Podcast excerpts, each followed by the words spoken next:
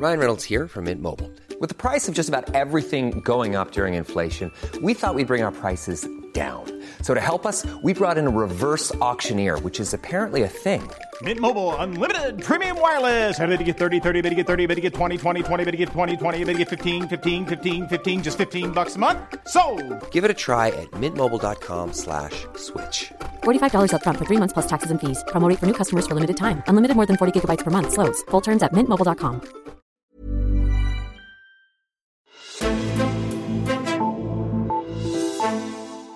Der er ved at være dødt løb på den yderste højrefløj. Dansk Folkeparti og Nye Borgerlige kæmper side om side i meningsmålingerne. I en enkelt en af dem var Nye Borgerlige klart foran, men i det vægtede snit, der ligner det mere, at de to partier for tiden er lige populære i befolkningen. Hvorfor sker den udvikling nu? Er det Dansk Folkeparti, der klarer sig skidt for tiden, eller er det Nye Borgerlige, der imponerer? Det ser jeg nærmere på i dagens udgave af Altinget Azure. Mit navn er Henrik Axel Bugter. Og det gør jeg sammen med dig, Erik Holstein. Velkommen til. Tak for det. Du er politisk kommentator her på Altinget, og Erik Holstein, i første omgang, så vil jeg bare spørge dig til, hvad du tænker om, at nye borgerlige meningsmålingerne nu er sådan nogenlunde lige så store som Dansk Folkeparti. Ja, hvis man sammenligner med situationen for et par år siden, så er det fuldstændig surrealistisk. Altså dengang, der lå øh, DF jo på sådan en 17, 18, 19 procent, mens øh, nye borgerlige, de lå og, og kæmpede med spærregrænsen, man gav dem 50-50 chance for at komme ind. Så den udvikling er jo fuldstændig sensationel. Hvis vi, hvis vi tager de to partier og kigger på dem sådan lidt en af gangen, så, øh, så lad os starte med dem, hvor, hvor stemningen den nok er god for tiden. Der var jo mange, der troede, at Nye Borgerlige de bare skulle ind og, ja, som du siger, ind en, en tur i Folketinget og så ud igen. Hvis vi ser på, hvordan øh, Nye Borgerlige har ageret på det seneste, hvad er det så, de sådan konkret gør for at få opmærksomhed og, og, og den her opbakning?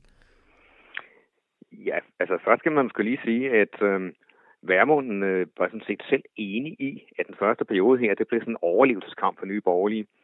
Fordi det er en situation, hvor de har ikke nogen parlamentarisk indflydelse. Øhm, de har kun fire mandater. Øh, principielt er de fuldstændig uinteressante i forhold til øh, dem journalister normalt ringer til. Så øh, derfor et år siden, der var opfaldet den nye borgerlige øh, også, at de skulle være glade for at, at komme ind igen næste gang. Men nu ser situationen jo helt anderledes øh, rosenrød ud øh, for dem. Altså, de må tro, at de øh, altså befinder sig i baronens seng eller et eller andet. Det er jo, det, det er jo helt øh, vildt, det der er sket. Og det, de så har gjort, øh, det er jo, at, at man kan sige, det er jo frem for alt Værmund, der har været utrolig god til at komme på banen i en række situationer, sådan skabe overskrifter, selvom hun netop ikke har nogen parlamentarisk indflydelse. For eksempel er hun jo gået ind med sådan fuld hammer i den der sexisme-debat, øh, taget pis på den. Hun er øh, de har lavet sådan et øh, stunt i nye borgerlige, hvor de der fire folketingsmedlemmer, de sidder øh, med hænderne på hinandens lov, med sådan en hensynning til den radikale krænkelsesag naturligvis. Og Værmunds pointe har været, at, at ah, okay, nu må man lige slappe lidt af, ikke? at, at, at øh, hvis der var en, der havde lagt en hånd på hendes lov for 10 år siden, så havde hun nok glemt det. Altså, hun har gået ind øh, på en måde, der virkelig har appelleret til øh, et, øh, et, et ret stort segment, der mener, at det her er gået for langt og hun har kunne gøre det øh, anderledes risikofrit end for eksempel Inger Støjberg, der jo får halvdelen af Venstre imod sig hver eneste gang hun går ind i debatten. Og hun har kunne gøre det med en friskere attitude en Pia Kærsgaard, der så alt øh, kan virke noget altmodigt, når hun siger nogle af de samme ting. Så det tror jeg sådan set aktuelt har været med til at booste den. Og så har de naturligvis deres øh, altså meget kraftige kritik af islam og udlændingepolitikken som sådan, hvor de jo er den stærkeste stemme i øjeblikket. Mm-hmm. De, de, er jo, de er jo liberale på sådan den økonomiske politik, og så, som du nævner, stramme på, på øh, indvandringspolitikken.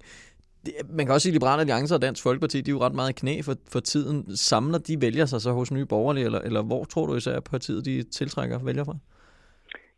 De får ikke ret meget på en Liberale Alliance af er den simple grund, at der er ikke særlig meget at hente der. Så øh, derimod DF øh, har de jo gået målrettet på jagt efter vælger, så det er jo lykkes øh, i øh, høj grad. Øhm, de har så altså også nappet en del vælgere fra Venstre, og dem har de faktisk også gået øh, meget præcist og målrettet efter. Øh, blandt andet kørte de en kampagne på et tidspunkt, hvor de støttede Inger Støjberg i den der øh, berømte sag om Instrukskommissionen, øh, Øh, og de beskyldte Venstre top for ikke at bakke Støjberg op. Ikke? Og det var sådan øh, selvfølgelig et øh, klart sigte med at appellere til de venstrevælgere, der er sådan hardcore på området, og få dem til at stemme nye borgerlige i stedet for. Så jeg tror, at hvis man kigger på øh, dem, de har fået mest fra, så vil det sikkert være øh, Venstre og, og, og DF. Og det har altså været tilstrækkeligt til at booste den ganske kraftigt. Mm-hmm. Både øh, Dansk Folkeparti og Nye Borgerlige, de, de ligger jo på sådan nogenlunde over 6 procent i, i, de vægtede, i det vægtede snit, som, som vi har. Hvis vi holder fast i Nye Borgerlige, så var det var meget udtalt i valgkampen, at Danmark de skulle trække sig ud i, i for eksempel ud af for eksempel internationale konventioner, og, og sådan nogle øh, hårde udmeldinger kom de med. Er de stadig sådan skråsikre på de her mærkesager, eller har de filet lidt i kanterne, sådan så, så man måske er blevet lidt mere, øh, hvad kan man sige, appelleret til flere vælgere? De har filet lidt i kanterne. Altså, de, kræver ikke længere, at de der tre uforbrigelige krav, de har med sådan, øh, totalt asylstop, at øh, kriminelle udlændinge de skal udvise efter første dom, og alle udlændinge i Danmark de skal forsørge sig selv. De kræver ikke, at det opfyldes 100 procent øh, fra første dag. De er begyndt at sige, at jamen, bare man bevæger sig klart i den retning, som de står for, øh, så kan de leve med det. Så der er kommet sådan en lille smule elastik ind i det krav.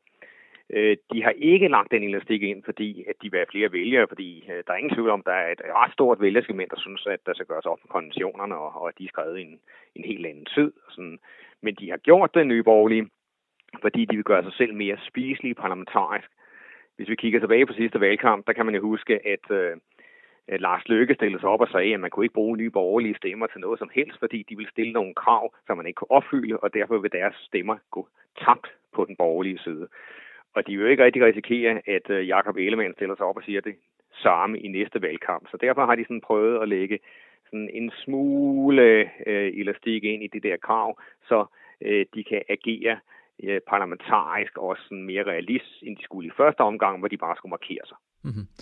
Så hvis, hvis, hvis vi lige prøver at sætte en krølle på det hele der her, er det, er det så sådan rigtigt forstået, at det, det er i høj grad mere værdipolitikken end eksempelvis deres økonomiske politik, som de fremhæver sig selv på? Ja, det er der ingen tvivl om. Altså den økonomiske politik, øh, den øh, gør de ikke særlig meget ud af. De har den, og de benægter jo ikke, at de har de holdninger, de har. Men øh, dem, der slår mest på tromme for nye borgerlige økonomiske politik, det er ikke dem selv. Det er Dansk Folkeparti. Mm. Fordi de ved godt, at et eller andet sted, så er det faktisk nye borgerlige akilleshæl. Der er ikke så forfærdeligt mange øh, vælgere, der sådan deler det der meget liberalistiske øh, sigt, som nye borgerlige har. Øhm, og derfor øh, så øh, gør de meget mere ud af værdipolitikken, hvor de appellerer til et langt, langt bredere publikum. Ja. Og øh, med det så lad os øh, kigge lidt over mod øh, Dansk Folkeparti i stedet. Lige siden øh, valget, så har det jo virket som om, at, at, at partiet ikke rigtig har kunne finde det, sådan det rette ben at stå på. Morten Messersmith han er jo blevet udnævnt som, som kronprins i partiet nu. Det havde de jo ikke som sådan før. Så hvad kan vi læse ud af, at han nu bliver udnævnt som sådan kronprins? Frem for alt, at Thulesen er, er svækket. Altså, han blev udnævnt som kronprins, efter der kom den der bog om Thulesen, hvor Messersmith jo ikke øh, blev fremstillet sådan super lojal, for at se det mildt. Men i stedet for at, at øh, banke sig Messersmith, jamen så vælger Thulesen at komme Messersmith i møde og, og, og give ham det der kronprinsestempel. Øhm, og det siger jo noget om, at, at vi har en DF-formand, der står helt, helt anderledes svagt, end man har gjort tidligere. Altså, I gamle dage, eller for bare et år siden, der var øh, nogen, der havde ansat formanden. De var jo blevet sat uh, totalt ud på sidesporet, hvis de ikke var blevet ekskluderet. De var under ingen, der blevet forfremmet. Mm-hmm. Og øh, så er der jo sådan en million spørgsmål her. Øh, det bliver ved med at gå ned for Dansk Folkeparti i, i, i meningsmålingerne. Hvad er det, der sådan ikke fungerer? Jamen, det, det er jo et rigtig godt spørgsmål, men, men, men, altså, men, men jeg vil sige, jeg undrer mig nogle gange over, hvad det egentlig er, de gør, fordi øh, jeg mener, politisk set, der var det fuldstændig rigtigt af den at gå med i den der øh, aftale om tidligere pension øh, til Arne, der blev indgået der lige inden efterårsferien. Det hedder katastrofalt for DF at stå for det og få skyld for, at man ikke øh, kunne give de nedslidte øh, den mulighed. Men det undrer mig meget, den måde, de så turnerer den på. Altså, når de der forhandlinger blev, øh, da de blev afsluttet, der burde DF jo have, have udnævnt det til en sejr for, for dem også, og de burde have sat Tulsen i spidsen øh, omkring de der forhandlingers øh, uh, slutsport. Men det gjorde de ikke. Det, det var deres finansordfører. Og det, er sådan, det, var, det var meget underligt, øh, og, og de missede ligesom en lejlighed til at gøre det der til en offensiv sag. Øhm, og så er der altså en række af de andre debatter, hvor, hvor nye borgerlige bare sådan kommer ind og, og fremstår som en mere frisk pust, end Dansk Folkeparti gør i øjeblikket, og hvor, de, øh, hvor Værmund simpelthen er mere slagkraftig. Altså lige præcis øh, udlændingedebatten, som hun jo altså øh, meget har nappet fra DF øh, efterhånden. Så det er ikke fordi, øh, at, at DF's politik er øh, blevet meget anderledes, men, men de har bare svært ved at gribe de muligheder, der er i øjeblikket. Øhm, og jeg synes også, det var meget kendetegnende, da man så Thulesen for alvor komme på banen her, så var sådan en kritik af regeringens coronahåndtering og sådan noget. Og det, altså, det tror jeg altså ikke har en stor appel, men øh, de har altså, øh, ja, de, de øh, er ikke ligesom i, i fordomstider, øh, hverken øh, stilmæssigt eller, eller øh, på anden måde slagkraftigt. Mm-hmm et af de områder, hvor de jo så prøver at på en eller anden måde skabe sig selv en, en dagsorden, eller skabe, skabe en platform i hvert fald, det, det er jo kulturområdet, og det er Morten Messersmith, der har begyndt at tale, tale det område op. Er der mulighed for, at man ligesom kan skabe sig en platform der og, og få vælgere til på, altså på kulturområdet? Nej, ikke det store antal vælgere. Altså, det er jo ikke det, er jo ikke det område, som øh, DF-vælgerne øh, prioriterer højst man kan sige, det er meget sådan typisk messersmænd, ikke? Altså han øh, går jo meget op i kultur, for den sags skyld også op i, i fin kultur. Han går så også op i barkens hvile og den slags, det er ikke det, men, men, men altså, det er jo ikke øh, kulturområdet, man ligesom skovler vælger øh, til på. Øh, man kunne se her i, i sidste øh, kommunalvalgsperiode, der havde øh, DF kulturborgmesterposten i, i øh, København. Den fik de absolut intet ud af. Øh, så altså, det er ikke det, der kommer til at skabe sådan øh, en brusende fremgang for DF igen. De skal have fat i udlændingepolitikken og gøre det, det til altså, deres mærkesag. De skal simpelthen komme til at stå meget stærkere her generobre den der sag fra, fra Nye Borgerlige, eller i hvert fald kunne spille lige op med den øh, på det område, og det kan de ikke i øjeblikket. Er det fordi, man prøver at være et bredere parti, at man ikke sådan bare, øh, hvad kan man sige, ikke kopierer, men, men, men, men kommer ud med hårdere meldinger på udlændingeområdet, så man ligesom, øh, hvad kan man sige, øh, går mere til Nye Borgerlige? Er det fordi, man så prøver for Dansk Folkeparti at have en bredere øh, appel?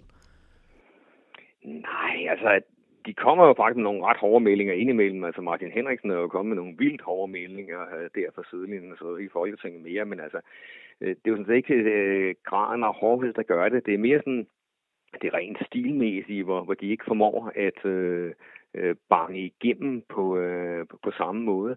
Og de har svært ved at håndtere en situation, hvor, hvor det ikke er dem, der ejer det område mere. De er sådan tydelige rådvilde og, og får ikke rigtig sat stødene ind, øh, hvor de skal. Så, så det, er ikke, det, er ikke, det er ikke primært et politisk problem, som jeg ser det. Det er sådan et, et håndteringsproblem, og, og nok også øh, meget naturligt, altså at Thulesen, der selvfølgelig har, har mistet en del af sin selvtillid efterhånden. Altså det, øh, det vil vi alle sammen jo gøre i den situation. Man kender det, når man kommer ind i sådan en øh, nedadgående spiral. Øh, men rent fundamentalt, hvis man kigger sådan på, på ny borgerlig politik over for Dansk Folkepartis politik, så mener jeg stadigvæk, at DF appellerer til et betydeligt større vælgersegment med den der kombination af en stram udlændingepolitik og sådan mere midterdrejet øh, socialpolitik, øh, økonomisk politik. Mm-hmm. Her til sidst, øh, Dansk Folkeparti og Nye Borgerlige blev også sat meget op imod hinanden øh, ved seneste valg med, ved live, for eksempel debatter og så videre. Hvad betyder det sådan den, for den interne kamp imellem de to partier? Eller, altså måler man sig op mod hinanden, eller, eller hvad, hvad, gør man noget der? Ja, det er der ingen tvivl om. Altså, det er jo, øh, altså, der er jo ingen i øh, nogle af de to partier, der er i tvivl om, at man befinder sig i en sådan helt øh, dødelig konkurrence med hinanden.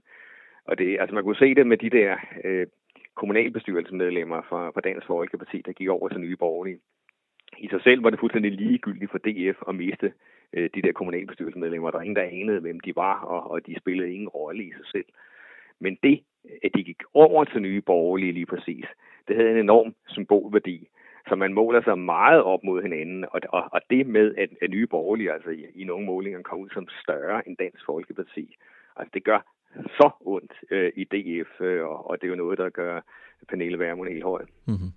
Erik Holstein, Altingets politiske kommentator. Mange tak, fordi du ville være med. Selv tak.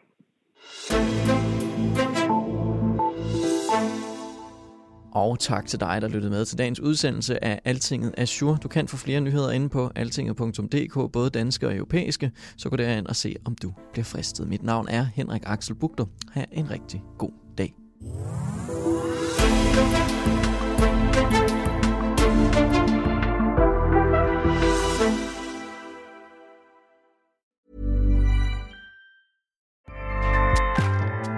ACAST powers the world's best podcasts. Here's a show that we recommend. The Real Housewives is a guilty pleasure for most, but if you're looking to not feel guilty about that pleasure, tune in to Everything Iconic with me, Danny Pellegrino, where I break down all the messy moments and behind the scenes antics of Bravo's popular franchise. And on Everything Iconic, I also interview celebrity guests like Kelly Ripa, Kiki Palmer, Drew Barrymore, Cameron Diaz, and more about their guilty pleasures, their past work, and so much more. So if you're pop culture obsessed and find yourself watching way too much reality TV like me, tune in to Everything Iconic with Danny Pellegrino wherever you listen to podcasts. ACAST helps creators launch, grow, and monetize their podcasts everywhere. ACAST.com.